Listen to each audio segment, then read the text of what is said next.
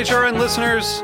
As we celebrate our 15th year, we are deepening our commitment to giving voice to the next generation of food systems storytellers, and we need your help. Our internship and fellowship programs help activate new possibilities for underrepresented and underestimated young people through experiential journalism, audio engineering, and production training. Through these unique programs, HRN helps food equity stewards build essential workforce readiness skills that expand their potential and foster economic mobility. Please consider supporting these critical programs. And with a minimum donation, you can be entered to win a dinner for two at an amazing restaurant in one of eight cities and tickets to a concert at a great venue in one of those cities. We have incredible partners across the country who have donated, as they also share our passion for helping to educate the next generation of food systems storytellers. Check out heritageradionetwork.org slash 15 to donate and enter to win today. That's heritageradionetwork.org slash 15 to donate and enter to win today. And make sure you donate before March 31st. Thank you. Today's program is brought to you by the International Culinary Center, offering courses that range from classic French techniques in culinary, pastry, and bread baking to Italian studies to management, from culinary technology to food writing from cake making to wine tasting. For more information, visit culinarycenter.com. This is Mike Edison, host of Art Senses and Seizures. You're listening to the Heritage Radio Network, broadcasting live from Bushwick, Brooklyn. If you like this program, please visit heritageradionetwork.org for thousands more.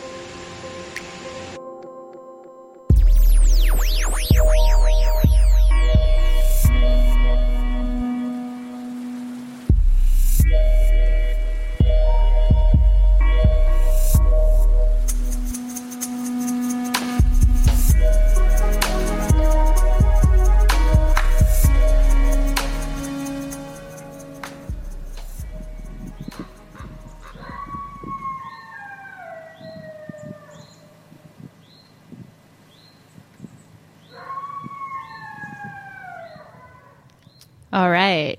You may um, be wondering what's happening uh, with the howling in the background. Um, we are really excited to kick off a very special episode of the Farm Report today. You're going to be hearing a recording we did earlier this month while we were on site out at Cain Vineyard and Winery in St. Helena, California. That was the sound we heard as we were winding down the mountain. Um, the howling of some type of creature uh, coming in through the car windows. It was so striking. We had to stop and uh, hold our iPhone outside the roof of the, the rental car to, to grab a, a piece of that. Um, of course, you're tuned into the Farm Report on the Heritage Radio Network. I'm your host, Erin Fairbanks. Off air, I'm the executive director of the Heritage Radio Network. On air, every week on the Farm Report on the Farm Report, we talk about all kinds of issues facing agriculture and food production today. And in this episode, you're going to hear us take a walk through the vineyards with uh, Chris Howell, longtime supporter of Heritage Radio Network. We were joined by a good friend of mine, Kate Hardwick. And we're going to jump into a, a few recordings. Um, apologies in advance. It was a touch windy at the top of the mountain, so there's um, some of that will pop through, but we've tried to trim out most of it just to kind of set the scene, it was about 6:30 in the morning and we had driven to kind of the top of the vineyard and popped out of the car and Chris was kind of giving us a lay of the land and a little sense of what the weather had been like and what type of season they were having up at the vineyard. So, Liz, we're going to jump right into that recording and I'm looking forward to sharing it with you guys. But it doesn't rain in the summer. Everything turns brown. All this green grass will be brown. And um, it might even happen earlier this year. It might happen in May because we're having such an early spring. But it's all driven by the timing of the rainfall. And in Northern California, we see rain principally in November, December, January, February, and March. All the rain for the year will come just in this five months. And and you either get it or you don't. And the most important part, we've learned this, is the rain that falls and goes into the soil because there is no way to replace the effect of natural rainfall on soil. And the roots explore the soil, the roots of every plant, all the trees, everything, but especially the, the perennial plants that live from year to year to year like a grapevine. They go deep into the soil and they explore the soil and they need that moisture. Mm-hmm. Without that, that wouldn't happen. Mm-hmm. And it's not just water, the way we learned in grade school, and we had a little Dixie cup that we put on a desk. Right. It's actually living matrix in the soil of all kinds of organisms, all kinds of fungi and bacteria that are populating the, the earth, allowing the plants to nourish themselves. And we are taught, you know, it's chemical fertilizer, you know, and it's wrong. It's all wrong. So soil is, is, is, is the most complex and most interesting It's a living surface thing. of our People earth. Oh, it that. is. Yeah, no, well, we are, I would say that the dominant story that is taught to us in school and everywhere else is that it's a dead inert substrate and you add chemicals. Mm-hmm. And honestly, that serves only the purpose of the fertilizer. Because if you start using pesticides, you kill that living matrix in the soil. And that turns out to be the very thing that nourishes us. It's a bizarre contradiction. Well, it reminds me of like a lot of like grass-fed beef farmers will say like they're not beef farmers, they're grass farmers. Yes. And I wonder if there's a corollary with with uh, you know growing wine where Just here, you know, when you think of uh, wine, you think of the grapevine, and the first thing you think of is harvesting the grapes. But it's everything else is what we're really doing. That's just the last step. And um, I'm right there with you, Erin. I didn't understand this stuff when I got here in in the 80s. I had gone to a school of agronomy, and nobody had talked about what's living in the soil. The only thing they talked about is the possible pests that there might be, and whether or not you would choose to sterilize the soil. what a absurd idea!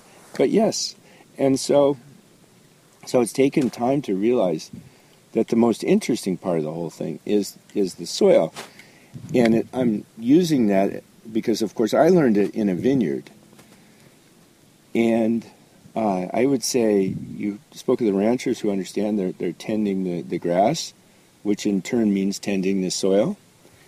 I would say we should all understand this, but you understand it particularly with, with not annual crops, but perennial crops. Uh, and if you go back to the you know gardening in pots, you you at first might not be very conscious that this soil needs to have a lot of living things in it because it's a closed environment and you're worried about pests accumulating and everything else. And it's not as easy. Honestly, it's not as easy. But across the across from the Pacific and and it if it comes too fast it'll just run off. That's fine. But we do need it to soak into the soil. And um, if you're on a mountaintop, the water you get is mainly going downhill. People speak about wells and water table and so forth. That's relevant to the valley. That's where the water will settle and be in and under deep alluvial soil. On a mountainside, it's a whole other thing. Nobody really knows where the water goes because it has cracks and fissures and different um, geological strata that either hold or, or shed water. And you guys have, I mean, like I noticed that when we were walking around, you have put in, like there's a, there's a, you know, tubes, or it seems like there's like places where you've designed. them that catch the, the the rainwater so it doesn't create erosion. Right. So erosion control is very high on our list of attention items, especially in October, November, December, when the new season is beginning of rainfall. And that's why we usually have um, cover crop everywhere, is to keep the soil in place. And then we have a lot of work to make sure the water doesn't accumulate and cut into the soil. So that's why you saw all those drainages Right. and little ditches. And Yeah. things. Um, but then in the summer, despite everything I said about the rain, we do not have any rain in May, June, July, August, September. And we do irrigate on a hillside because our vines don't have as deep a root as they could because the soil is very thin on a hillside. Most of the soil is in the valley. That's why farmers like the valley. Valley, yeah. Farmers don't farm mountainsides. For, yeah. You graze mountainsides. Yeah. So mountainsides are much less productive. That's good for a grapevine. But here, where it doesn't rain for half the year, um, we do irrigate. And we get that from rainwater that we have reservoirs that fill up. And you collect, yeah. And that's a and that's I I consider that to be supplemental. Mm-hmm. But it's there. The house was there. There's a vineyard right there. It's easy to walk around. Go right down from the pool in through the garden. And Yeah, that's go what we did all the last way around night. there. Yeah. And then uh, down below, we can see a porta potty. Mm-hmm. Uh, guys are out there tying grapevines because after we prune, we tie. Okay. And uh, so they're working there. Here we have a lot of To tie work up. to do. We're usually try to finish pruning by the second week of March, but, this is the earliest bud break we've ever seen. Ever? Yeah, and it doesn't. You know, every year is different. Honestly, 2010 and 11, particularly 11, was actually a very late year. And as a farmer, you live from year to year. You don't really see the larger trend. But, um, but right now, you know, we could easily say, yeah, global warming. It's really as much as it is. I've heard climate change now. I've even heard climate chaos.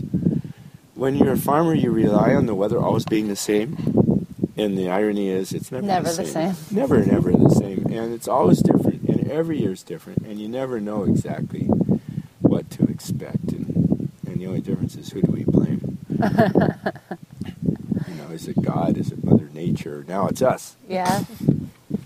That's like there's a, a a vegetable grower I talk about climate with a lot in upstate New York, and he's been farming. He also farms on a, like a small hillside, and uh, you know I'm always interested in like what he's observing as trends, and he's always very like remiss to talk about it. He's like, you're not asking the right questions, basically, um, and, and and like also this even though I've been spanning I've been farming this piece of land for the last 30 years it's such a short time frame to think about those kind you know he's like it's just not it's just not the way we think about it He's right. um, which was like a you know lesson learned for me i'm like oh okay so like how do we you know it's like when you're looking at the individual versus like the aggregate you're Right, like right. how do we where do we look for those lessons that are like how do you how do people adjust again like at the individual level and in the aggregate like what do you I mean, where I like the conversation to go personally is the idea of um, don't be wasteful. Yeah, Like no I just kidding. see, you know, wasteful with any resource. It, it bothers me when people dog Lake Michigan as being dirty or being this and that. And it's, I mean, you have one of the largest sources of fresh water in the world. Like, how could you not respect that and Yeah. want to take care of it? There are those pure Michigan ads all around Chicago, and I'm like, shh, don't tell anyone. They'll ruin it. There is a come, stay little away. of that. Let's go find these people. The thing about it is, adapt we will, yeah well but we won't have a choice. The there's no question is- alternative The question is how we'll adapt, and, and speculating about it, and and even though we think in the, in all the you know now you know long developed science of, of climate and global warming and everything, these changes happen over decades and generations, and that's really fast because in our Napa Valley, for example, the issue of climate change came up, and I said, you know, as opposed to being deniers, which is what everybody wants to be, I said, why don't we call up some some scientists and find out what we really know about our little Napa Valley? Because most of the work's been done on a global scale. It's not really even done on a continental scale, and we want to talk about just a little area in the Napa Valley.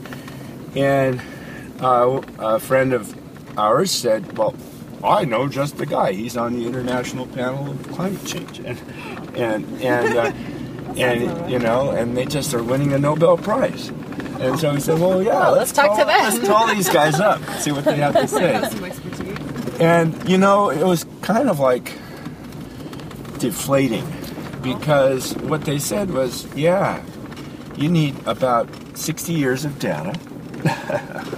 mm-hmm. You mean we're going to be dead? We won't know. And uh, by the way, you have two weather stations in the entire valley that are valid for that length of time. And what we know is what we know. And we're not going to know more for another 60 years. Oh, thank you very much. oh, and, and, and by the way, uh, we haven't really worked on the scale that you want. You know, our pixels used to be 10 kilometers by 10 kilometers, and now we're working downwards, but they're big pixels, and your valley is like two or three or something. Right. so we can't really say exactly what it's going to be like. And it's like, gosh, wait. I thought you were a scientist. I thought you were going to tell me. Well, there's that desire. there, uh, there is like that assumption. You're like, oh, well, someone knows, right? Someone's keeping track of these things. Someone's paying attention. Like, So that's great. And I, I only want to say one more thing on this point because it's totally relevant to this moment. Um, farmers do keep track. yeah, Every year they keep little notebooks, this happened and that happened. Thought, well, we'll mine the history and the records of, of our farmers. And and we said this is what got the science, because, you know, I'm sure a lot of people call these scientists up, you know. Wine gets a little bit more love than a lot of things. And, and they tend to answer the phone. But what we said is we've got records about how our grapevines grow. When do they have bud break?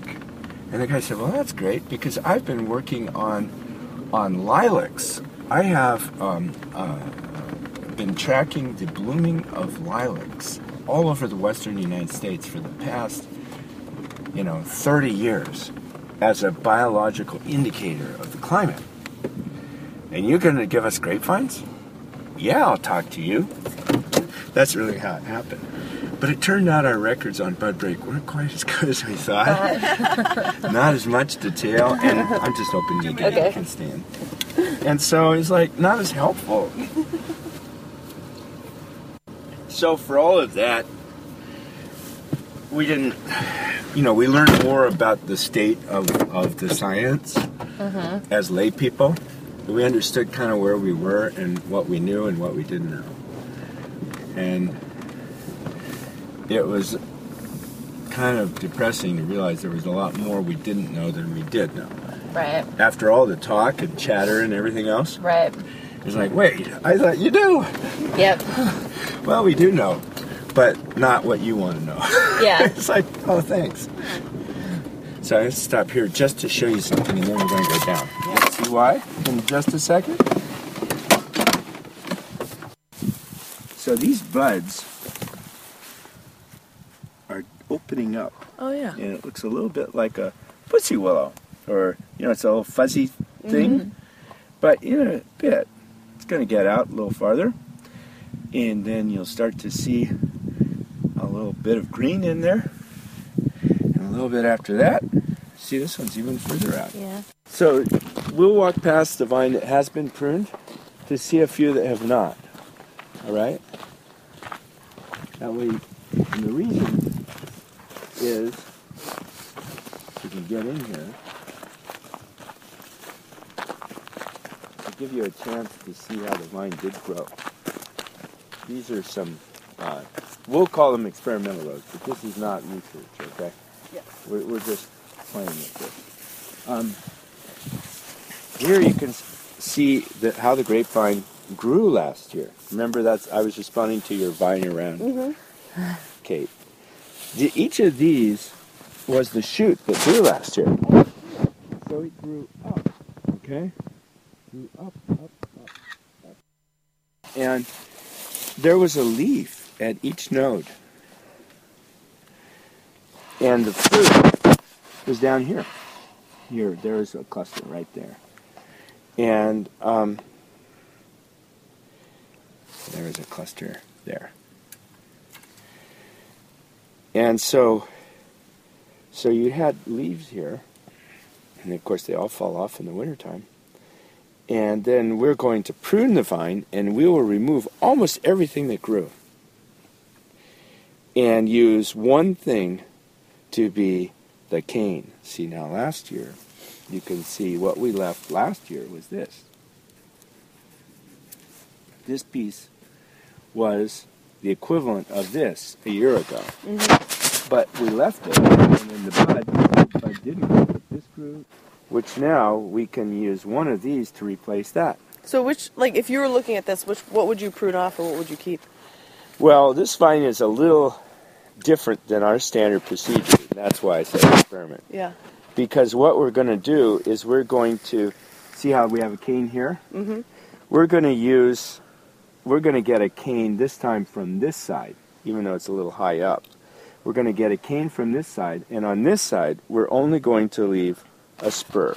And we could leave this or this. If this is up, I don't like that, so we'll probably leave that. Mm-hmm. But this is further away. You see, the idea of the vine, this is vine that's about 20 years old, is we don't want it to just get bigger and bigger and bigger. It needs to stay in its place. This one would be easier. For me, probably the cane is this, because it's just going to be the easiest to work with. But this would work too. This is the one that we should, probably we should use this one, not this one. I, I, I said that and I made a mistake. This is the one we want. And then on this side, we'll cut this and cut that off. But this is a form that we aren't regularly doing because what you see on this side for us, a more standard. And so, how many canes will this vine support? What's the right number? And what's the right place? And I would say we're pruning at least for three years ahead. Yeah. Is this the water? That's the irrigation, and that we would do that in the summertime. Here we didn't actually irrigate too much. Um, it's the less stressy part of the property. If you think about it, and think about a It's very lush sundial. through here. Well, yeah, it's, it's but it's wintertime and the grass grows. It's that's a funny sentence for someone in the Northeast. Like it's Yeah. wintertime, so the grass is growing. Well, but that's the whole point. Is our cycle is very different, isn't it? yeah. Yeah. Now, just for the fun of it, you can see these vines are pruned differently. Are they different grape varietals?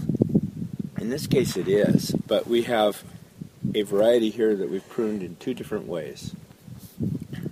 And uh, it's basically because uh, Ashley's predecessor didn't necess- he wasn't so sure he liked the method that I insist on, which is this. Anyway, He's Can going to you go tell up by and close looking at um, what looks to me like a naked vine? Can you tell if it's Merlot or Cab or? I can't. Okay. Um, but you can. T- mainly, we, we we describe identifying a grapevine as ampelography, Okay. and what it really means in in is writing about the leaves. Oh, okay.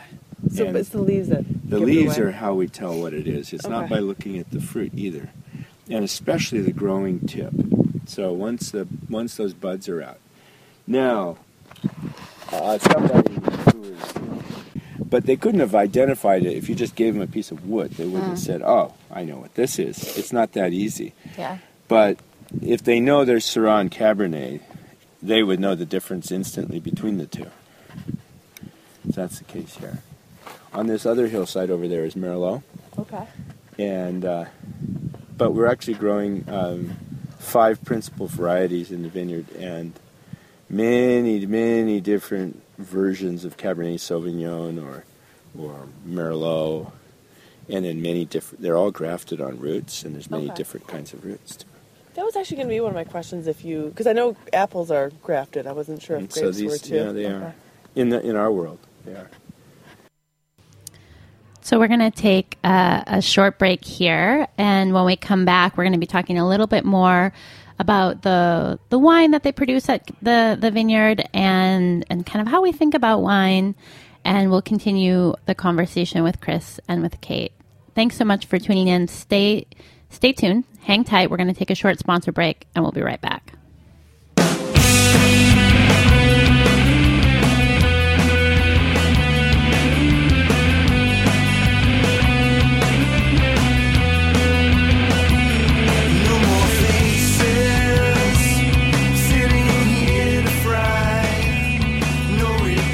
Listening to Kill Me in the Summertime by Dead Stars. This is the Farm Report on heritageradionetwork.org.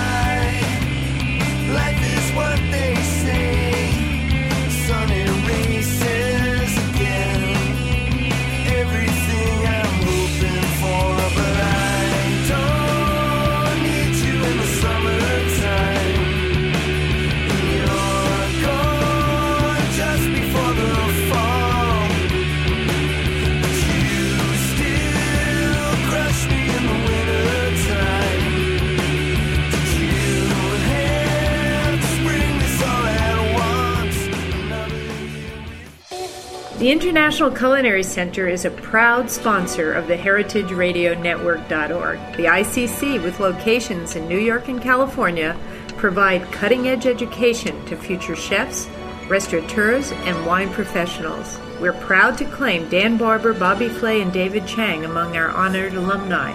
This is Dorothy Cann Hamilton from Chef Story. Check out our ICC website at internationalculinarycenter.com.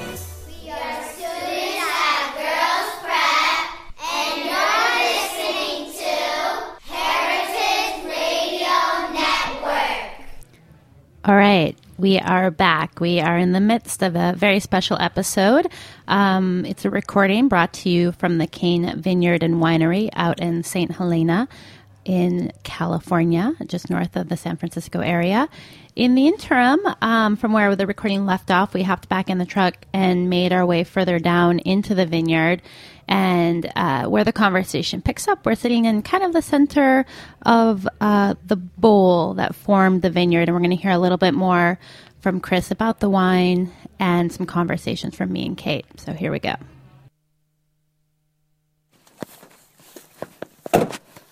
So what I like about this little spot, now that, on the other hand, is California poppy.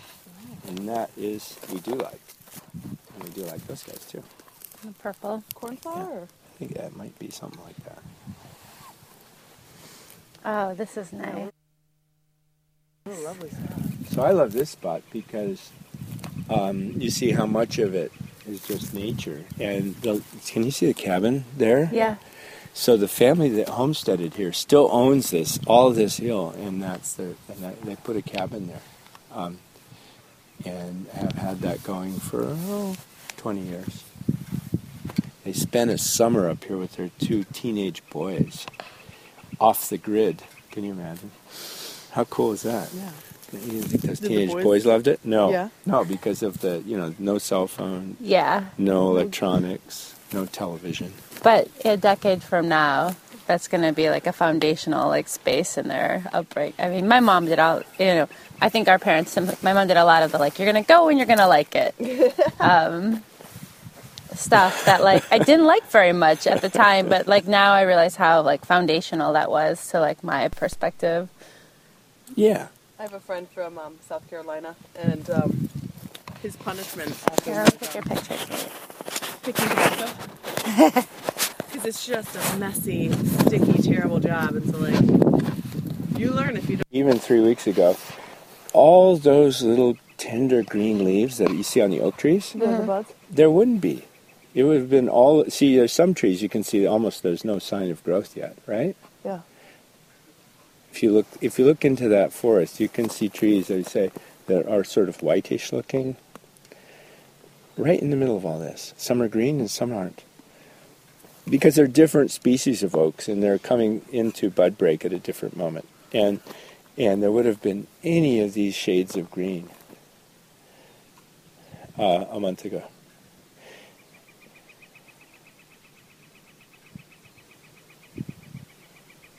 That's why I wanted to come here. Yeah. I like listening to all the different birds. No kidding. Some of the oak trees never lose their leaves. Those are the what we call what do we call those things? Uh, live oak. Live oak. My mother always just said that the oaks are the first to bud and the last to lose their leaves. But some are different. They're different species that don't lose leaves at all. And they hold their leaves all year long. And then in the midst of all this, you can see that we also have um, fir trees. You can see them on the other hillside, especially. But they're in there, mixed in the forest. You can see them in the little draws of the canyons. Yeah, right in. Yep. We go. Um, I spent a lot of time in Colorado. I have a lot of family out there, Uh huh. and so you look at you look at mountains like as ski runs sometimes. Uh huh. yeah, yeah, The dips and the gullies. yeah.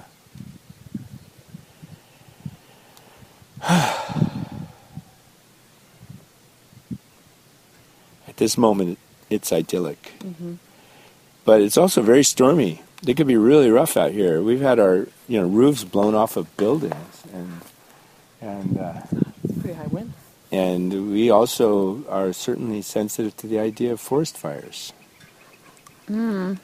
You know, I think there's this sense right now of, you know, nature as being benign in this moment. And but nature it can also be terrible. And that's all the way it is. It's still it's our mother.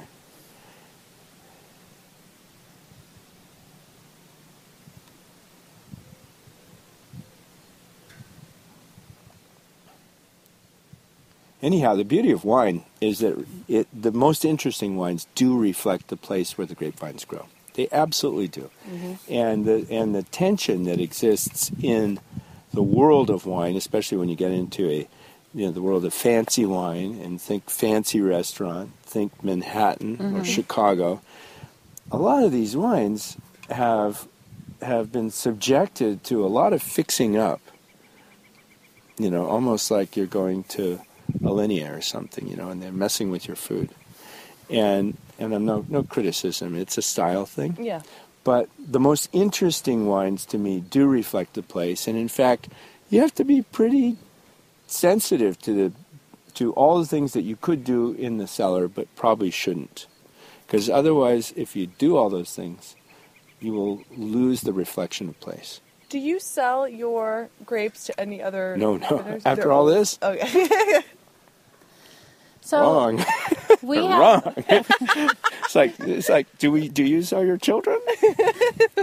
not hopefully not. we had the the cuvee last night. That's what we were drinking. Uh huh. So, I mean, how does that like in the in the wines that you produce? Like, what would you say is like the story of that? Well, that is a whole other story, but that really came out of my personal uh, reaction to the idea, the very American idea, that if if the best wines are the biggest wines. In other words, if big is good, bigger is better. And that's a very American idea. And it was also in response to the idea that wines need to be tasted to be judged. And that tasting a wine and judging a wine will tell us if it's good or bad. In fact, wines are meant to be drunk, and, and only in my world, I'll say, with food, not as a cocktail. Wines are not cocktail. A cocktail is sweet often, as you know, and it's got mm-hmm. so, it's got a certain number of flavor ingredients. It pops and so forth.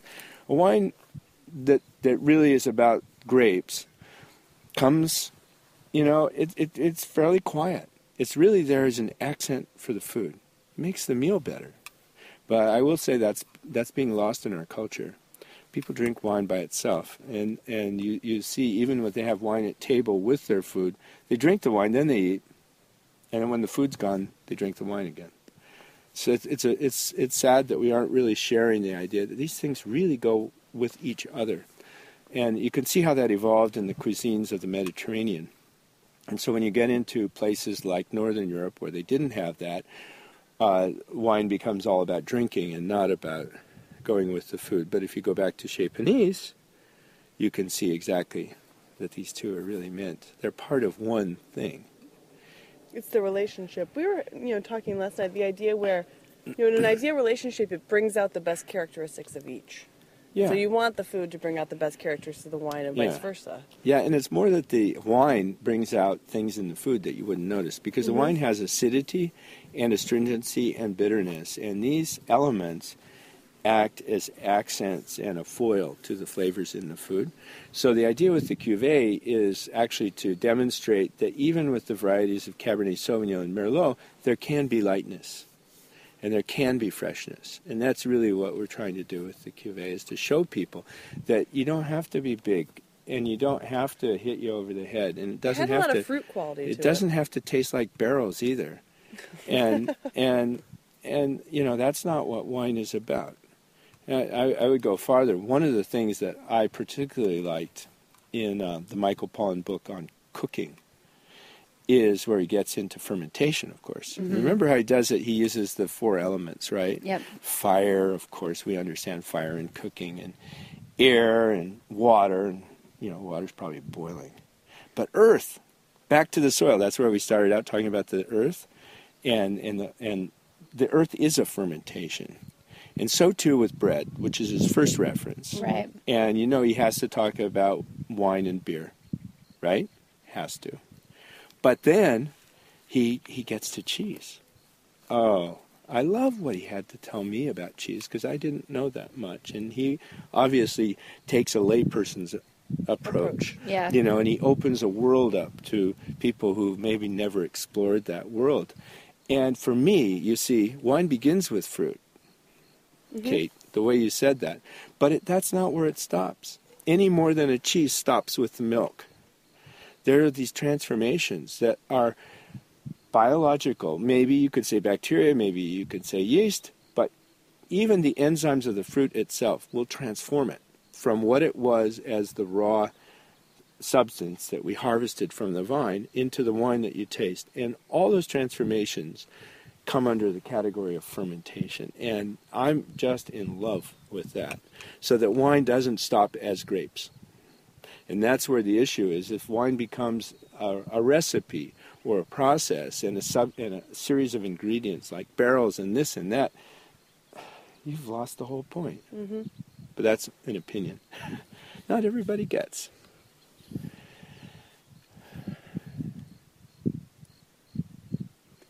Well, it just seems more. I would I would say about the cuvee. It's like it's just kind of f- fun.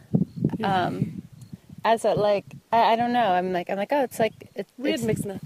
no, I mean it's just like and like too, it's like that. Also like that exploring, uh, like that being open to the dynamic like nature of the fermentation process. It's just more fun. I think there's just like opportunity for nuance and pleasure and exploration and like delight in a way that like Delight. That's a you know lovely word. People take wine too seriously. yeah But let's just say this because I think I, I think we should reach a, a closing point. Wine can remind us of where the grapes grow. It can remind us of the earth. It can remind us of the soil and ask us to think about our connection to the earth. You know, and that's all about what you're doing with Heritage Radio is connecting the idea of how we nourish ourselves to from whence do we nourish ourselves. Where does that energy come from? Turn this off. like, bam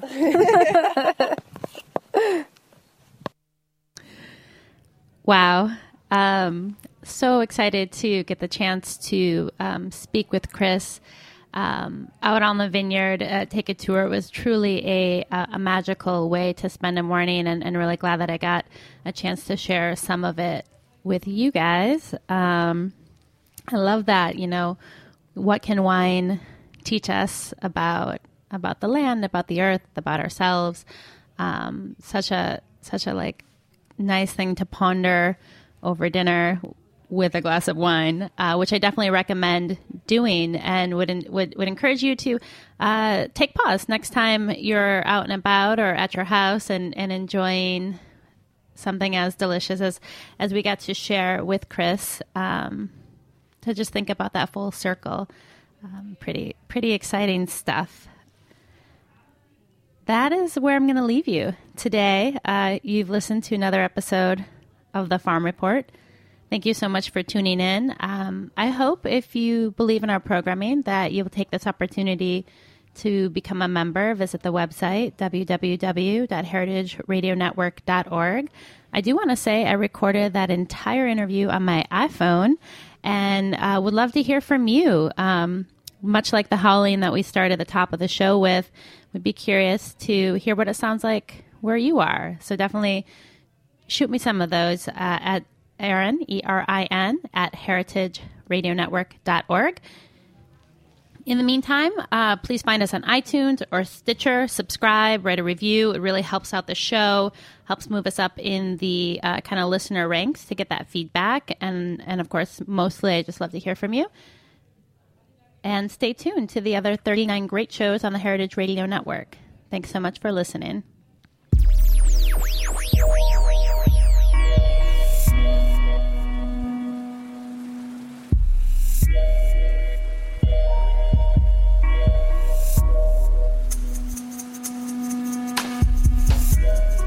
Thanks for listening to this program on heritageradionetwork.org. You can find all of our archive programs on our website or as podcasts in the iTunes Store by searching Heritage Radio Network. You can like us on Facebook and follow us on Twitter at heritage underscore radio. You can email us questions anytime at info at heritageradionetwork.org. Heritage Radio Network is a 501c3 non-profit. To donate and become a member, visit our website today. Thanks for listening.